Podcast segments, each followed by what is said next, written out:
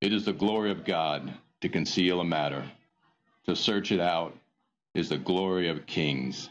This is the Message to Kings podcast.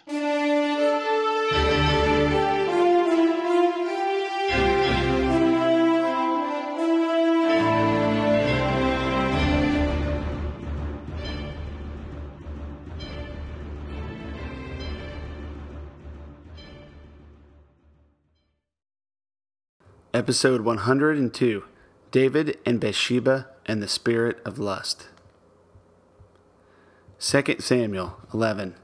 In the spring, at the time when the kings go off to war, David sent Joab out with the king's men and the whole Israelite army. They destroyed the Ammonites and besieged Rabbah, but David remained in Jerusalem. In the last episode, we talked about how David sent out Joab to fight the Ammonites, and the army of Israel was surrounded and nearly destroyed. And in this episode, we try to answer that question Where was David? Well, David chose to not go to war that season, like he had more pressing matters than the security of his kingdom. In fact, in the spring when the kings go to war, David decided to stay home with the comforts and security and luxury and sin of his capital. I'd like to suggest he had more sinister plans from the beginning, and his heart had turned away from God for some time. There's a quote that's widely attributed to Billy Graham, but I haven't been able to confirm it's truly by him. But regardless who said it, it's quite profound. Here it is If a man of God falls, it is usually one of the three G's gold, girls, or glory. In this episode, King David, one of the Bible greats of all time, gets completely cashiered. While external threats could not dethrone him on the battlefield, it happened internally when David dethroned God from his heart. In this episode, we discuss King David's fall from grace and his sin with Bathsheba, and the three G's that we must all watch out for as kings in this world. In addition, we'll be covering adult topics like lust, pornography, and even murder.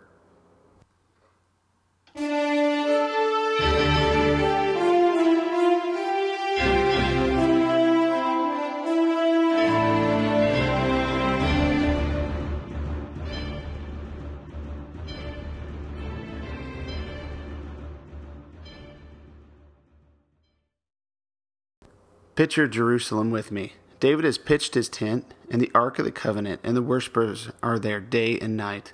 Nearby was his palace with his seven wives and ten or so concubines. When he moves the ark into Jerusalem and he defeats the enemies of Israel, he's awed by God and worships hours and hours a day. He spends considerable time in the tent of David. He spends his time wisely and ministers his kingdom. But over time, he worships less we see far fewer psalms written, and the pleasures and luxury of life pull him away. This pulling away occurs over periods of years until he becomes numb to the change occurring around him. Surely others notice, but they are changing too. The old guard and even the priests could probably notice, but the comforts of life were such a blessing. If the king could have more than one wife, why can't they? The morality began to dip in the capital, and that lie that David could have anything he wanted gripped at him. And lust, the insatiable, never satisfied monster of the flesh, began to grip him daily. With each new wife and concubine, two become one in flesh, and soul ties drew David away from his God. His eyes would have become haughty, and he looked upon women of his kingdom in unhealthy, revolting ways to us. I say all this with confidence because David must have known Bathsheba since she was a child. David had around 30 mighty men in his army. These are the old guards, one capable of destroying an entire army themselves. An entire load of Samsons in uniform was the mighty men. One of David's mighty men was a man from Judah, a super stud named Eliam. Eliam was a son of Ahithophel, who was one of David's advisers. Eliam probably joined David at Adullam and either had a baby or a very young daughter named Bathsheba at this time. This Bathsheba was later wed to a foreigner in David's army and a mighty man himself named Uriah the Hittite. So this should dismiss any thoughts that a remarkable beauty just showed up on the scene and swept David off his feet. This is a misnomer. David has known Bathsheba since she was a little girl. David was at least 40 years old now, and some scholars have put him at 60. Bathsheba was probably 20 years old. Putting this in perspective, it makes this sin even more revolting. When David sends Joab out with the army, he must have had sin in mind, for there was something he wanted to do without the men of the army around. Disgusting, huh? So, that's where we're going in this episode. All right, here we go. It's quite pathetic what happens. Can't say I didn't warn you over the last couple weeks. 2 Samuel 11. In the spring, at the time when the kings go to war, David sent Joab out with the king's men and the whole Israelite army. They destroyed the Ammonites and besieged Rabbah, but David remained in Jerusalem. One evening, David got up from his bed, walked around on the roof of his palace. From the roof, he saw a woman bathing. The woman was very beautiful, and David sent someone to find out about her. The man said, She is Bathsheba, the daughter of Eliam, and the wife of Uriah the Hittite.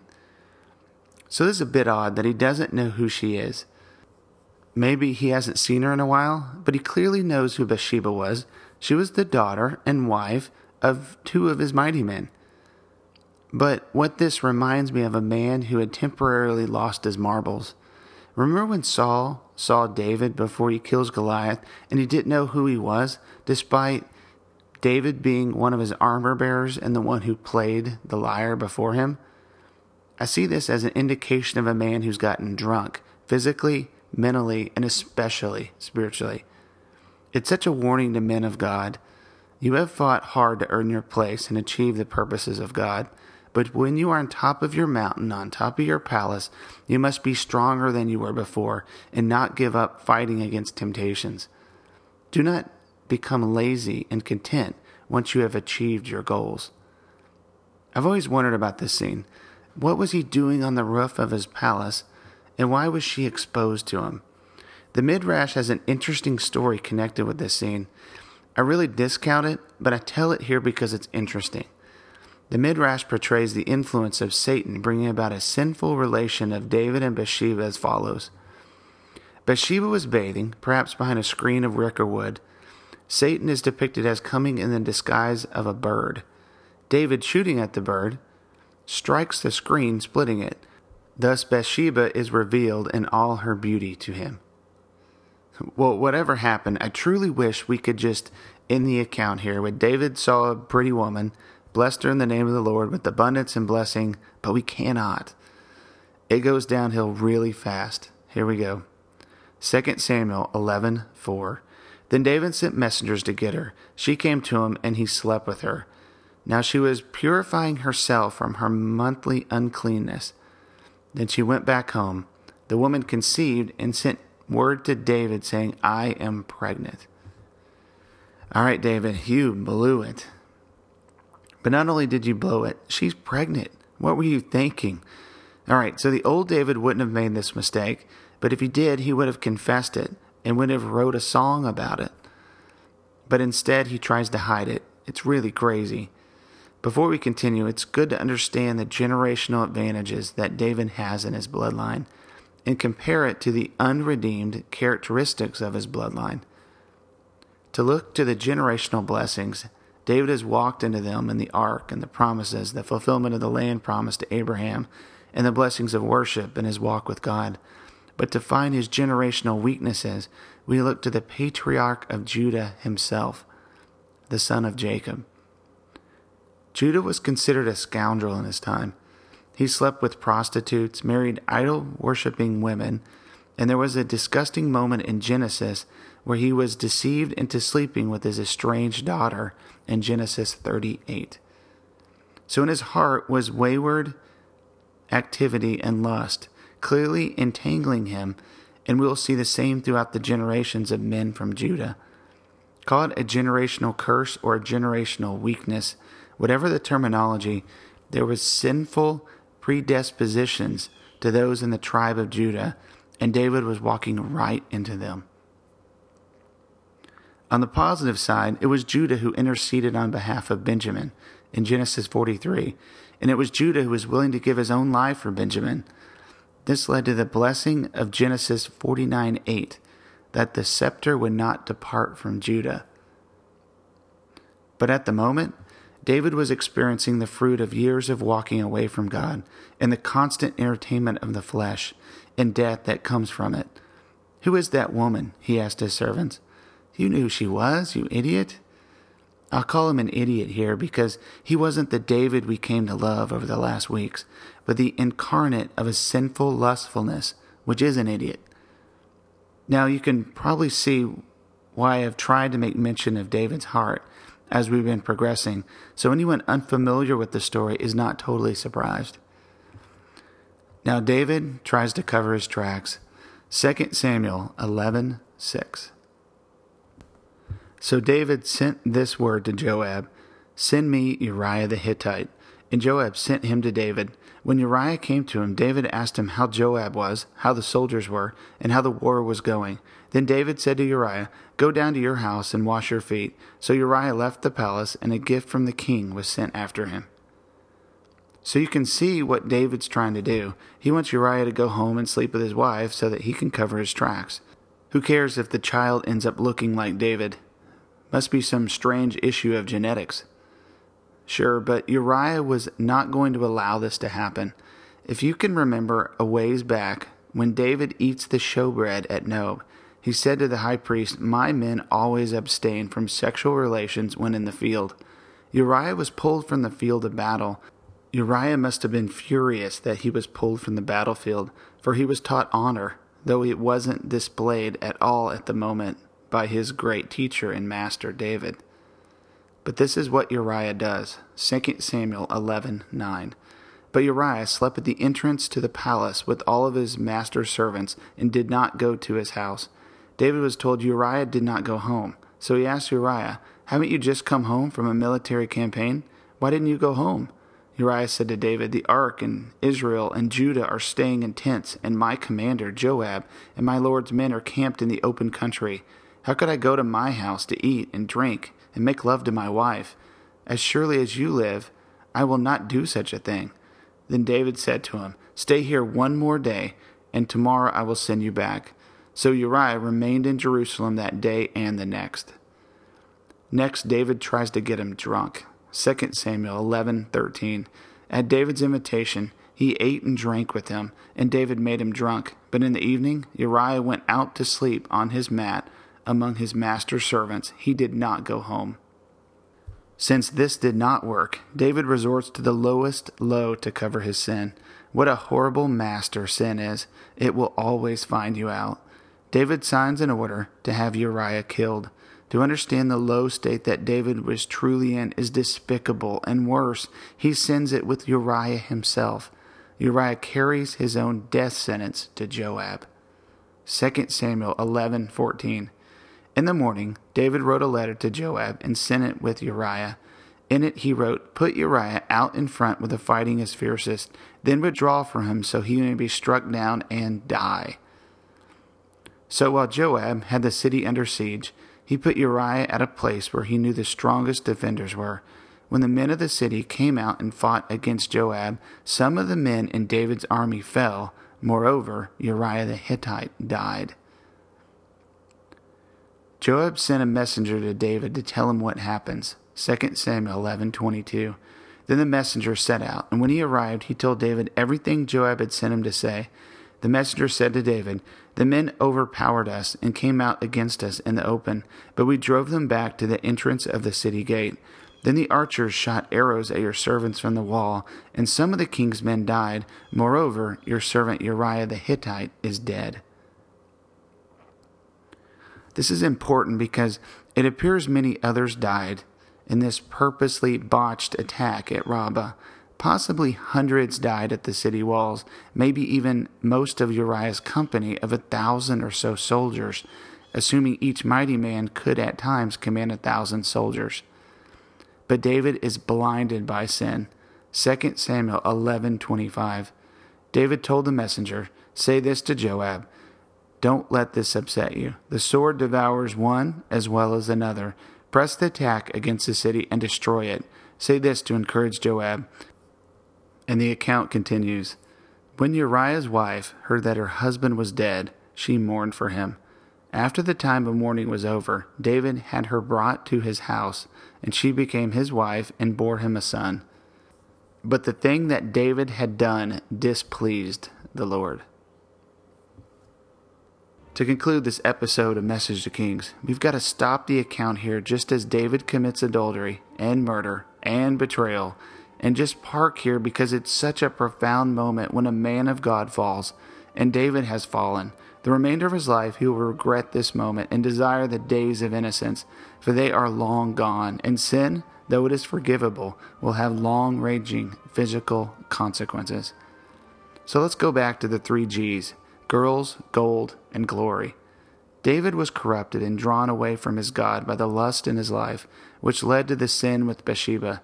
He desired something which was beyond his ownership, but greedily took Bathsheba, and his pride and arrogance led him to dismiss his normal responsibilities when he esteemed himself in the place of God, no longer worshiping God, but bowing only to his personal desires.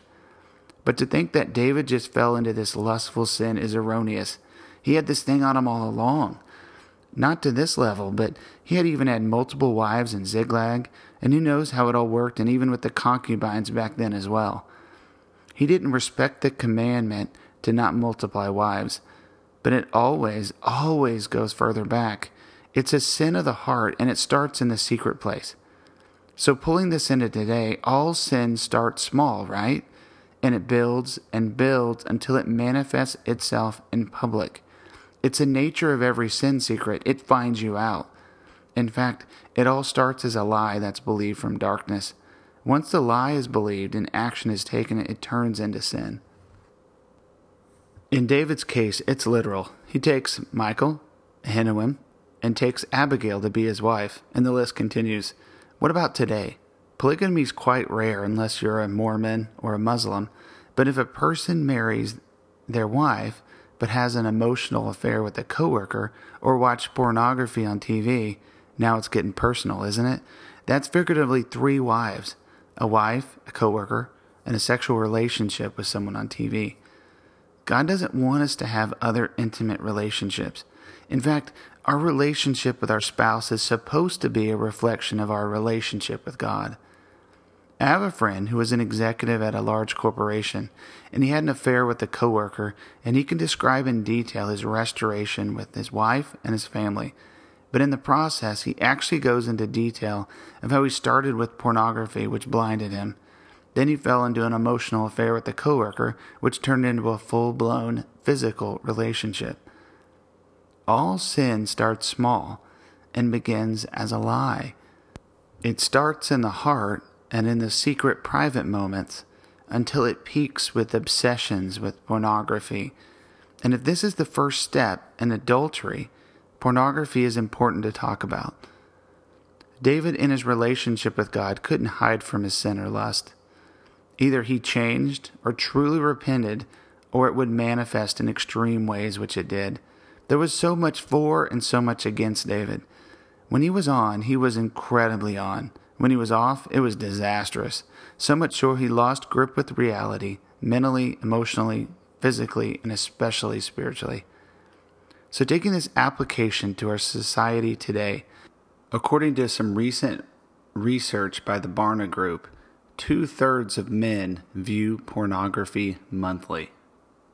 So, this is the first step in the open door for sexual sins.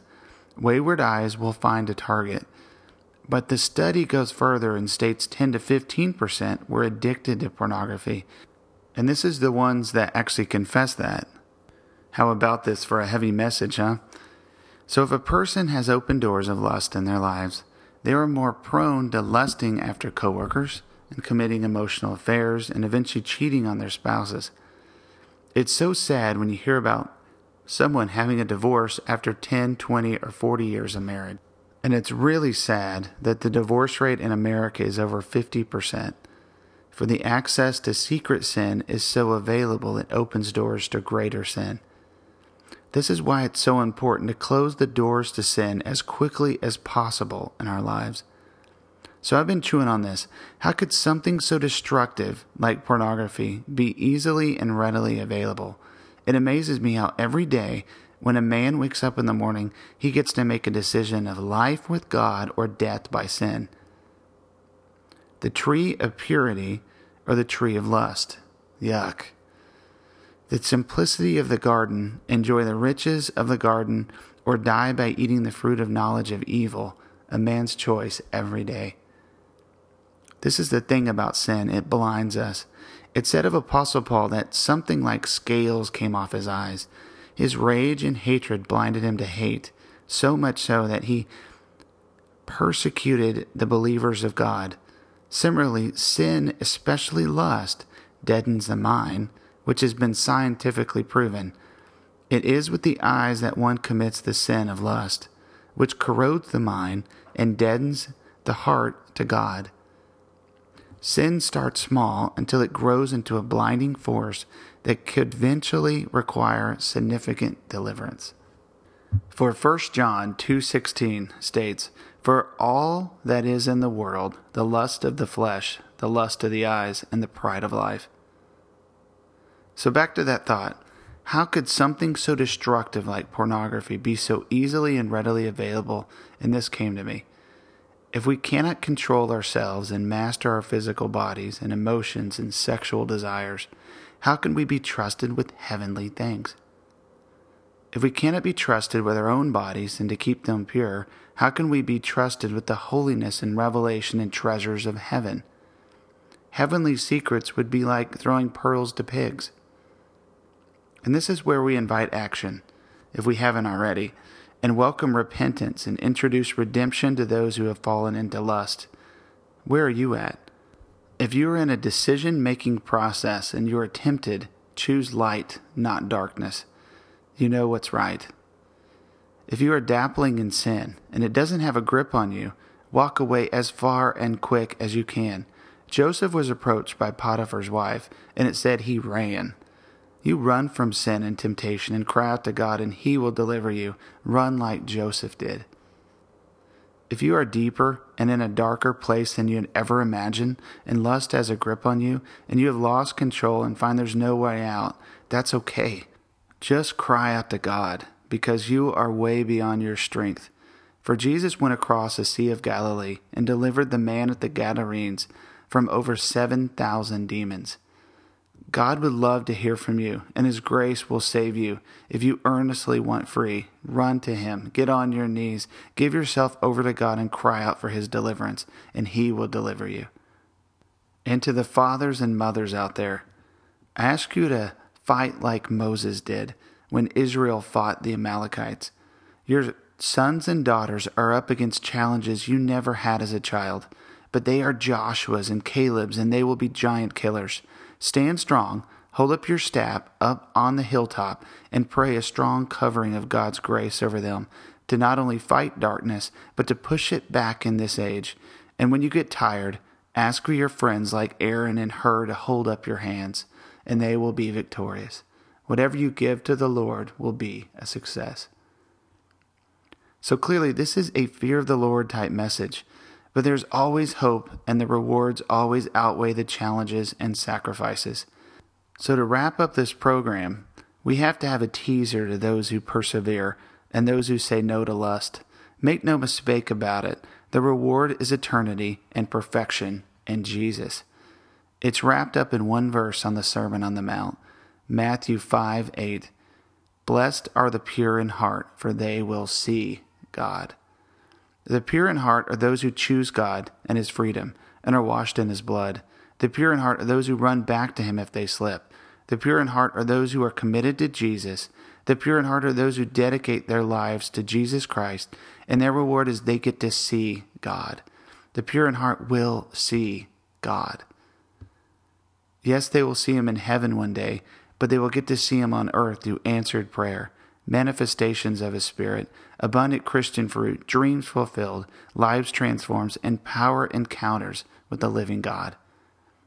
The reward is heaven at the end of our lives and the end of the age, but the reward is also heaven on earth. For those who choose a life of purity, they will see God not only in the age to come, but in this life, for it was the Lord who told us to pray on earth as it is in heaven. Matthew 6 9, the Lord's Prayer. This then is how you should pray Our Father in heaven, hallowed be your name. Your kingdom come, your will be done, on earth as it is in heaven. Give us today our daily bread, and forgive us of our debts, as we also have forgiven our debtors and lead us not in temptation, but deliver us from the evil one. For yours is the kingdom, and the power, and the glory forever. Amen.